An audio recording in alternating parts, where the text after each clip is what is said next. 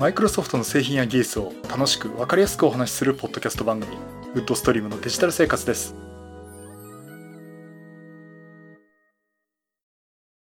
第635回目の配信になります。お届けしますのは木沢です。よろしくお願いします。はい今週もお聞きいただきありがとうございます。この配信はクラウドファンディングキャンファイアのコミュニティにより皆様のご支援をいただいて配信しております。今回も安成さん、ホワイトカラーさんはじめ合計9名の方にご支援をいただいております。ありがとうございます。ご支援の内容に関しましては、この番組ウェブサイト、windows-podcast.com でご案内しております。もしご協力いただけるとしたらよろしくお願いします。また、リサの皆さんとのコミュニケーションの場として、チャットサイト Discord にサーバーを開設しております。こちら、ポッドキャスト番組、電気アボカと共同運用しております。よかったら参加してみてください。Discord サーバーの URL は番組ウェブサイトにリンク貼っております。はい。ということで、えー、今回も YouTube と Podcast 同時収録を行っております。今週もよろしくお願いします。えっ、ー、とね、今週のお話、えっ、ー、と、3つあります。本当は4つにしたかったことなんですけど、えー、ちょっと調べきれてなかったんで3つお話をさせていただきます。えー、まずですね、インターネットエクスプローラー、えー、ついに6月15日というかね、日本時間なので6月16日ですね、サポート終了となりました。その話と、あとバイオ、新型第12世代コアプロセッサーを搭載した BioSX シリーズがついに発売になります。その話と、あとは、非常に私事なんですが、MacBook Pro にまたブートキャンプを入れて Windows 10を動かしているという話をさせていただきます。はい。もう、前回ね、お話ししました通り、えー、我らがマイクロソフトの Web ブラウザ、インターネットエクスプローラーがですね、ついにサポート終了となりました。まあ、アップデートによって Windows 10でももう IE、インターネットエクスプローラ自体は起動ができなくなるという状態になっています。で、あの、大体これで大騒ぎになるんですけどね。あの、面白いニュースがあって、これ IT メディアの方でニュースが出てたんですけども、あの、インターネットエクスプローラーサポート終了で、まあ、とある自治体がですね、担当者が、なんで今急にっていうね、そんな話をしてるっていう。まあ、あの、これそのものより、これによってなんで今頃そんなこと言ってるんだという。どうもここがあのデジタル庁絡みだったってところでね、なおさら話題になってしまったんですけども、まあこんな話がありました。あの、大体こういう話がね、出てくるのは予想してたことかなと思いますし、まあ、あれですね、Windows XP がサポートを終了した時はやっぱりさ、あの、大騒ぎになって、えっ、ー、とね、確かあれ、古舘一郎さんが当時、ニュースステーションだったか、あの、テレビ番、あの、ニュース番組やってましたよね。なんか、マイクロソフトは社会的責任を負わないんでしょうかとかね。そんなことも言ってたんですけども。まあ、これももう皆さんご存知の通りね、もうちゃんと前から告知がしてあって準備してくださいってことで散々話をしてた内容なんで、あの、まあ、こういったね、騒ぎになるってことは、なんかマイクロソフトの動向というよりも、もうほとんど普段の仕事のやり方の問題ですよね。いかにちゃんと計画を立てていたかって話と、で、これ、やっぱり自治体も分かってる人分かってたと思うんですよ。やんなきゃやんなきゃなって言ってる間に当日になってしまったということで、本当に知らない人もいたのかもしれないけど、分かってる人は分かってたってことでね。まあこういったとこはちゃんと仕事のやり方だと思いますんでね。まあそれも、これ見てる方もほとんど、突っ込み入れてる方もね、そういう方言われてました。まあそういうね、意見言われてました。まあ、あの、よくあることかなっていう、まあ予想できたことかなと思っています。では、あの、代替手段として今話が出てるのは、えー、Microsoft Edge を使ってどうしてもインターネットエクスプローラーの対応してなきゃいけないサイトアクセスするときにどうすればかっていうことでね、IE モードを使ってくださいという話をしています。まあこれ前回もお話ししましたけども、まあ IE モード自体は Microsoft Edge で、まあ、IE の挙動をするっていう、まあ、えー、ブラウザにアクセスするときにですね、どのブラウザ使ってますっていう文字列を送るんですよね。まあそこでね、インターネットエクスプローラーです。僕は本当に字なんだけどねっていうことを言うんですけども、まああの、そういった挙動を見せるというものになります。で、これってどうやるかっていうとですね、まあ、ちょっとそのやり方っていうのをね、お話したいと思います。やり方だと、Microsoft Edge のですね、設定画面のですね、規定のブラウザーというところを選んでいただきます。そうしますと、インターネットエクスプローラーモードでの再読み込みを許可すると。いうボタンがあります。これ通常ですね、規定とかになってるんですが、ここをですね、許可っていう風に設定していただく必要があります。で、この許可とやると、一回ね、ここでインターネットエクス、あ、マイクロソフトエッジを一回終了させて再起動させる必要があります。で、それが終わった後に、これでね、IE モードというのが有効になるんですけども、その後に、あの、どのウェブサイトをインターネットエクスプローラーモード、IE モードで動かすかっていうことをね、追加して設定しなければいけません。まあ、仮にですね、Yahoo とかいうのをインターネットエクスプローラー開くっていうことをすると、追加のボタンを押して、Yahoo の URL を入れるとかですね。まあ、あの、これ実際 Yahoo ってわけじゃないんですが、例えばその企業内のイントラネットのウェブサイトですね。えー、そういったのを IE モードのページということで追加がありますね。そこで URL で指定してあげると。で、指定すると、次からはその URL を開くときに IE モードで開いてくれるということになります。まあ、こういった形でね、設定していただくということになります。で、あの、まあ、なかなかこれ企業でもね、あの、移行自体難しかったと思うんですよね。あの、いくら期限決められて分かっていたとしても、間に合わないというケースは多くあったと思いますし、まあ実際一般的なサイトでも、あ、いいじゃないとっていうのもあると思いますんでね。まあこういったところで IE モードを設定してみてください。ただあの、企業によっては IE モードそのものも、まあセキュリティ上の問題だっていうことでね、使わないでくれっていうところもありますんでね。まあそこはちょっと各、各社、えー、もう、とこのセキュリティポリシーとかね、従っていただければなと思っています。まあなかなか、なかなか大変だと思うんですけども、インターネットエクスプローラー修理に伴って、マイクロソフトエッジで IE モードを使っていただく場合のお話をさせていただきました。で、次のお話ですね。次の話はガラッと変わってですねえ、我らがバイオ。あの、バイオを、お前そんな好きなら買わねえのかって言われると、ちょっとこの後でお話しますけど、高いんで買えないんで、あの、なかなか買えないっていうか、欲しいんだけど買えないって機種なんですけども、えっと、バイオはこの番組でも何度か取り上げさせてもらってます。今メインストリームとなっているのは、バイオ SX シリーズというものですね。これ非常に、非常に私欲しいバイオなんですけど、バイオ SX っていうのは、12.5インチタイプと14インチのタイプ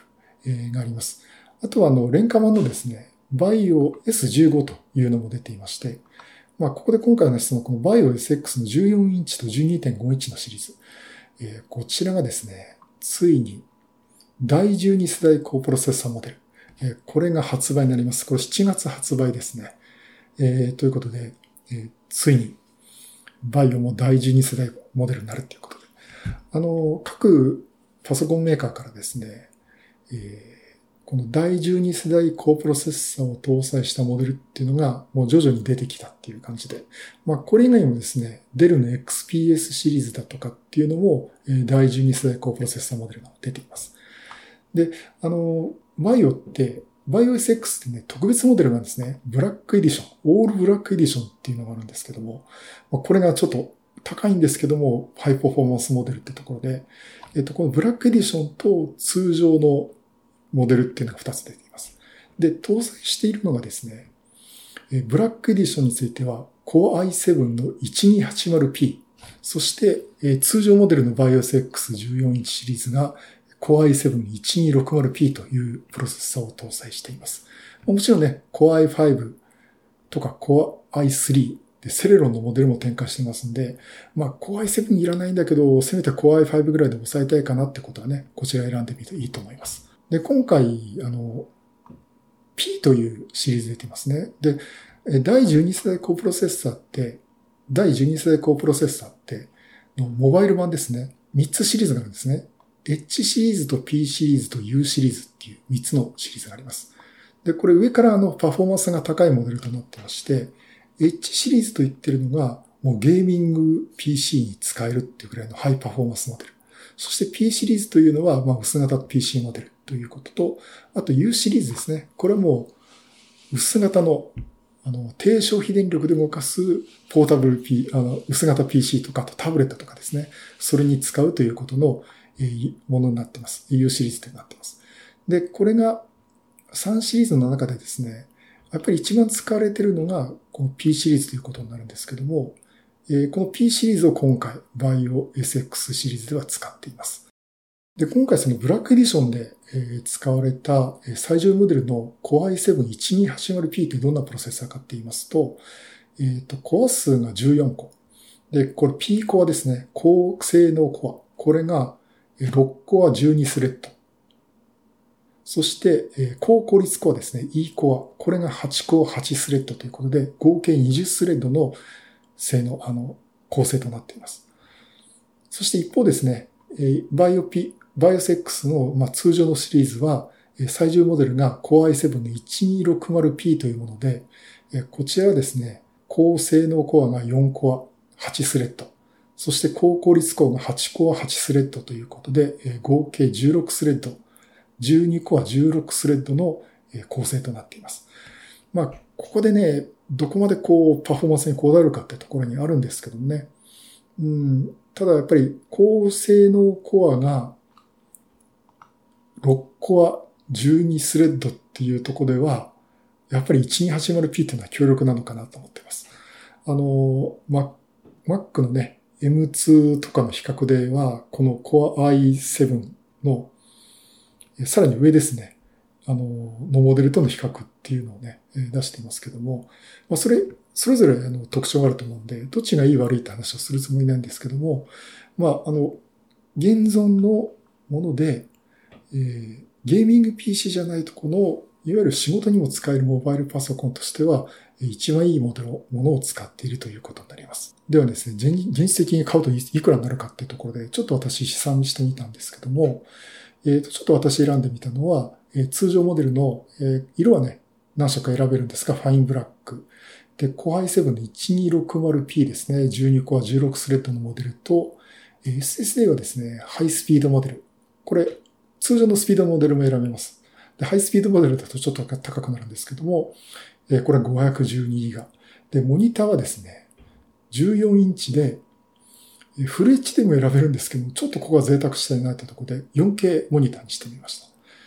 まあ、あの、こういったような構成で、まあ、LT がなしとかね、えー、いうことをやりますと、えー、お値段28万500円と。まあ、いい値段しちゃうんですよね。うん、ただ、あの、これ買っときゃもう間違いないなっていうところもあるんで、まあ、Mac がいいかってね、Mac もだいぶ高くなっちゃいましたけどね。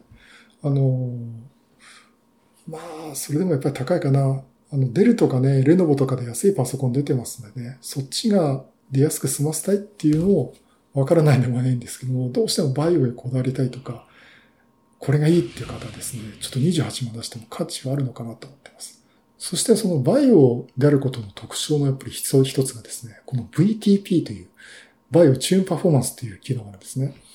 これが搭載されてるんで、 VAIO って通常のノートパソコンよりパフォーマンスが出せてるっていうことが言われています。これ結構前からもう搭載されてるモデルでして、まあ、これで、あの、通常に出してるノートパソコンの性能よりも、バイオを搭載してると、バイオ使ってるとパフォーマンスがすごく通常、普段使ってても性能がいい、サクサク動くというふうにね、えー、なるというものなんですね。で、あの、バイオチーンパフォーマンスって結局何をやってるかっていうと、あの、こういったプロセッサーって、通常ですね、あまり使ってないときは低消費電力で性能も落としているっていうことと、あと、すごく性能が必要だったときには、もうクロック上げてパフォーマンス上げるっていうことをしてるんですよね。で、ところが、えー、こちらですね、この VTP ですね、バイパイ、 VAIO TruePerformance を使うと、こういった時に低消費電力で休ませるんじゃなくて、普段からずっとフルパワーで走りっぱなしにしろと。そういう相当無茶なね、そういったことをさせています。だから相当 CPU にね、最大限働いてもらってるっていうのがバイオプジュンパフォーマンスのやり方の一つだと思うんですね。とは言っても、いやいや、そんなこと働かしちゃったらね、パフォーマンスもあるし、ね、あの電力消費とかもあるし、ちょっとそこのとこも CPU の負荷もあり、ありますしね。いやそこのとこどうするのっていうと、ここにソニー、ソニーじゃない、このバイオ株式会社のテクノロジーが入ってて、あの、もちろんノートパソコンとしての回路設計も必要です、もありますし、あとは、あの、電源周りですね。電源周りだとか、あと、熱、放熱関係、ヒートシンクだとか、えー、というところとかですね。あと、放熱ファンとかですね。まあ、そういったところもいろんなところで、もうできるだけ冷やして、あの低消費電力で効率が悪くならないところで高パフォーマンスを出すっていうところをやってるっていうのが、このバイオ中パフォーマンスなんですね。ですから、普段使っていて、パフォーマンスが大して入れないときにガッと性能を落とすときも、高い性能で動かすんで、まあ、使い方によっちゃもう常にサクサク動くというね、体感が得られるんじゃないかなと思っています。まあ実際私が持ってるわけじゃないんで、どこまでいけるかっていうのがあるんですけども、それを持ってるだけで、やっぱりなんか、バイオって他のパソコン使ってるよりサクサク動くねっていうね、え感じが出てくるのかなと思っています。まああの、そういったところもあって、やっぱり、あの、こういったところもあるんで、お金かけていいバイオを買ってもいいかなと思っています。まあ、あの、で、さらに、そのインテルの第12世代高プロセッサーという、低消費電力で高いパフォーマンスを出す。つまり、その、ハイパフォーマンスを出すときには P コア。で、それ以外のマルチタスクで低パフォーマンスで必要、低パフォーマンスでも十分な種類は E コアのね、高効率コアに任せるってことで分担させることで、さらにそれを Windows 11で動かすっていうことによって、さらに効率を上げて動かすっていうところでね、まあ、ある意味その、Windows を最大限に活かすノートパソコンじゃないかなと思っています。ね、ということで、だんだんなんか喋ってるし、ね、やっぱ欲しいなというふうになってきちゃいますけども、まあお値段結構いい値段するんでね。ただ、それに応えるお仕事されてる方とか、まあ、あの、これ趣味でもいいんですけどね。それだけのパフォーマンスを期待したって方はね、このお金をかけてもね、買ってもいいパソコンかなと思っております。はい、ということでですね、えー、バイオ、バイオ SX シリーズ、ついに第12世代高プロセッサーモデルが出たという話をさせていただきました。欲しいな、これ。ね。それとじゃあもう一つの話なんですが、まず Mac の話です。えー、MacOS ね、ベンチューラというのが、え、今度出ます。やっぱり、あのー、みんな注目しているのが、なんだっけ？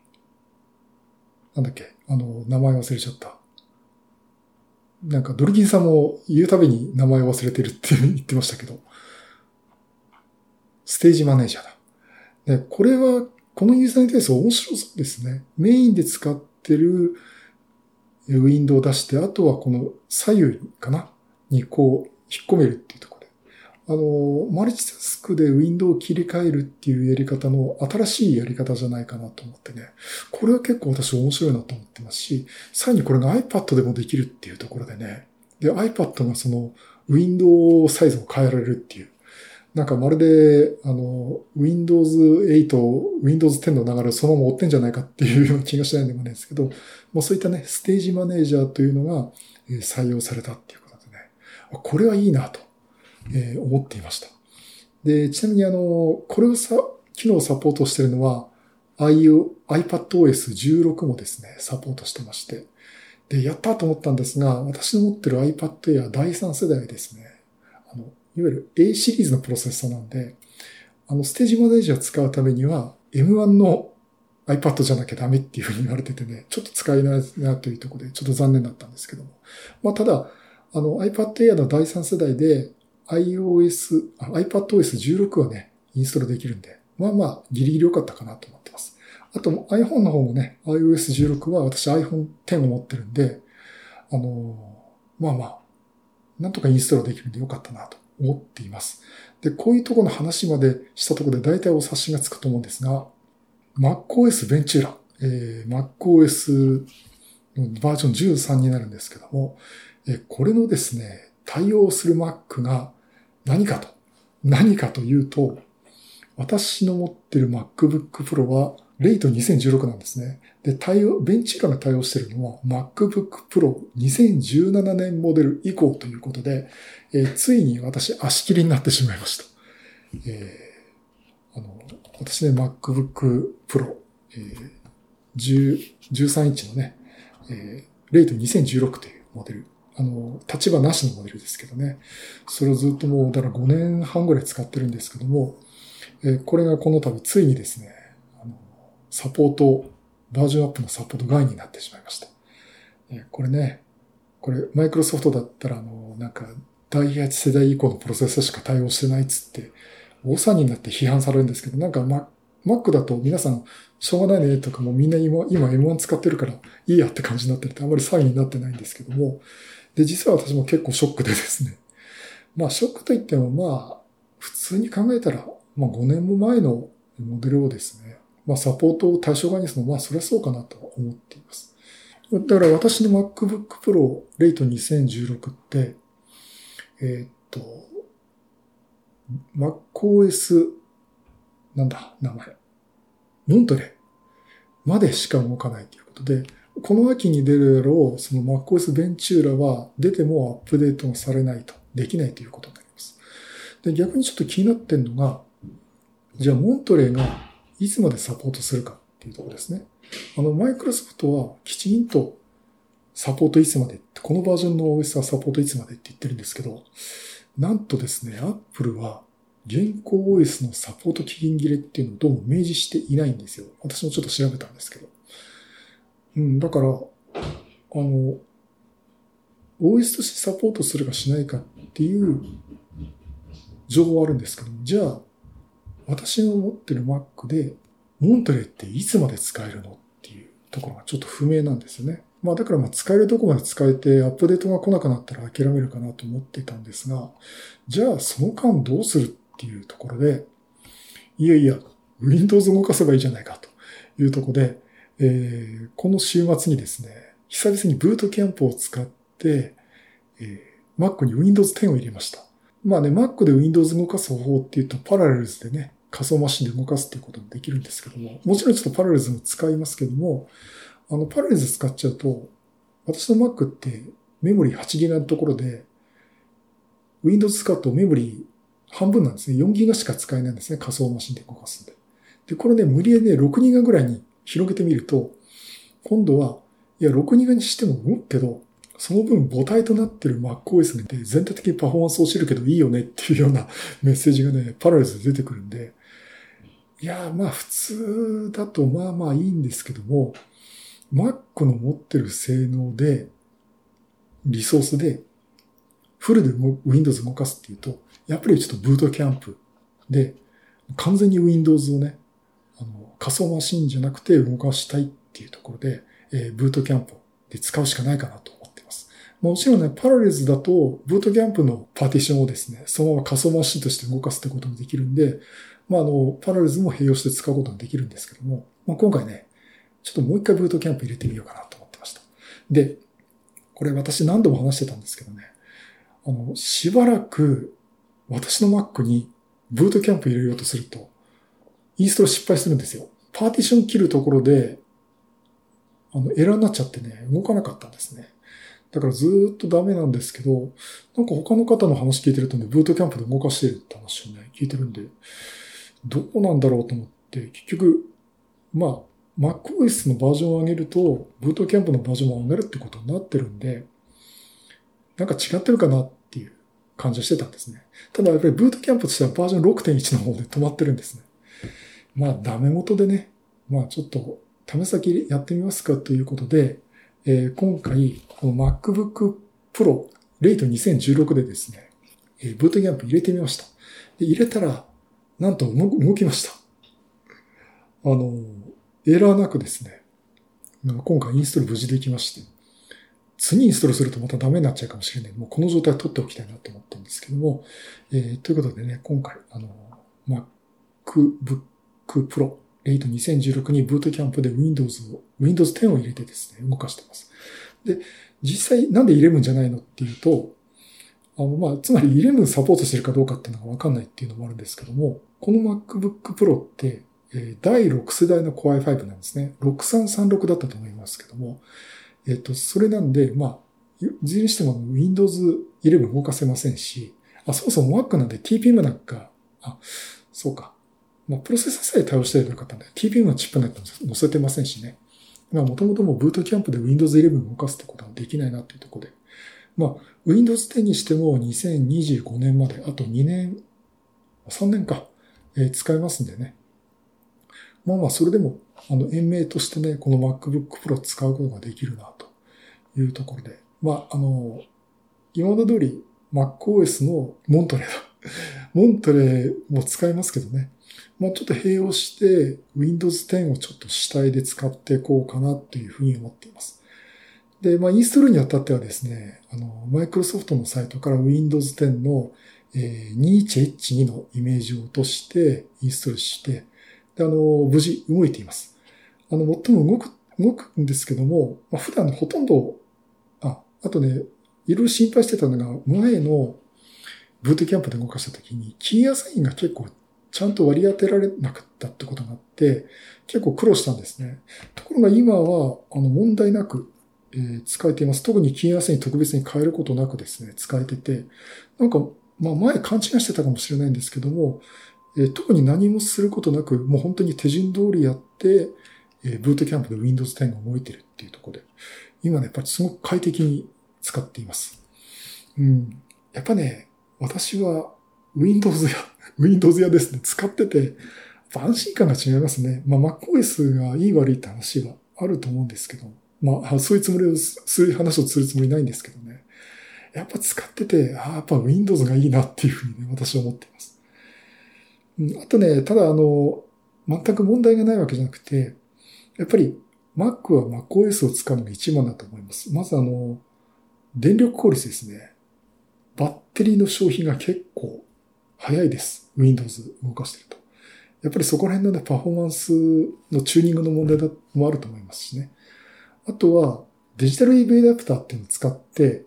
えー、USB-C、だからサンダーボルト3の端子から、HDMI の端子に変換をして、ビデオ出力って外部モニター出力もできるようになってるんですけども、 Boot Camp 使うと出力できないです。 Boot Camp の Windows 使うと今出力できないです。最初に買った頃のね、 High Sierra の時はできてたんですよ。でもやっぱりね、これね、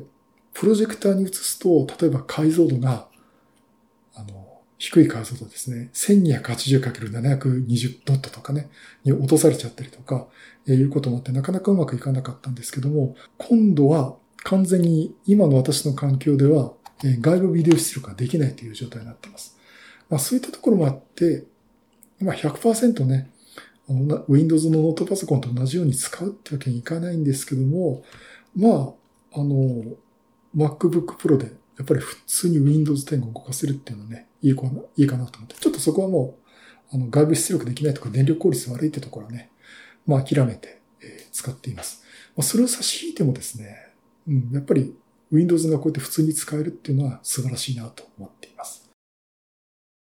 まあどうなんでしょうね。あと、その、マイクロソフトがそのクアルコととの契約もあると思うんですけども、ARM1 の Windows を M1Mac で動かすようにするかどうか。まあ、M1、M2Mac ですね。で、動かすようにするかってところはちょっと注目をね、していきたいなと思ってます。それができると、これ結構、その M1、M2 シリーズの Mac でも、すごく使い勝手がね、上がるっていうか、まあ、Windows もフルで動かせるんで、結構ね、有効に使えるんじゃないかなと思っています。はい、以上ですね。MacBook Pro でのブートキャンプで Windows 10を動かしてますという話をさせていただきました。はい、そういうことで今回は、えインターネットエクスプローラー、終了に伴う Microsoft Edge で IE モードを使うという話と、Bio SX シリーズに次第12世代コアプロセッサー搭載モデルが出たという話と、MacBook Pro レイト2016でブートキャンプで Windows 10が動きましたという話をさせていただきました。結構いろいろネタありましたね。あのね、本当はね、あの、マイクロソフトディフェンダー、あれがあの、MacOS と iOS に対応したっていう話が出てますんで、ちょっとそれは次回お話をしたいと思ってます。で、あの、これってどうなんだろうねっていう方が結構いると思うんですけども、まあ何回か前のね、この番組でもお話ししましたように、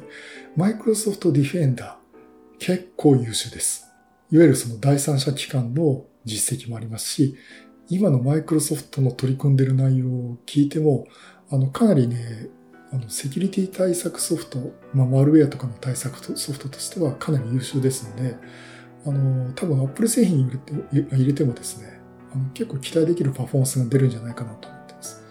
まあ、といってもね、ちょっと入れてみないとというのもあるんで、実際私のこの Mac にも適用してみたいなと思ってます。まあ、あの、ちょっとそれ以上私も今追ってないし、実際入れられるかどうかっていうところもまだよく見てないんで、まあ、そこを調べた上でですね、お話をしたいなと思っております。はい、そういうことでまた色ネタ集めてお話したいと思います。またよろしくお願いします。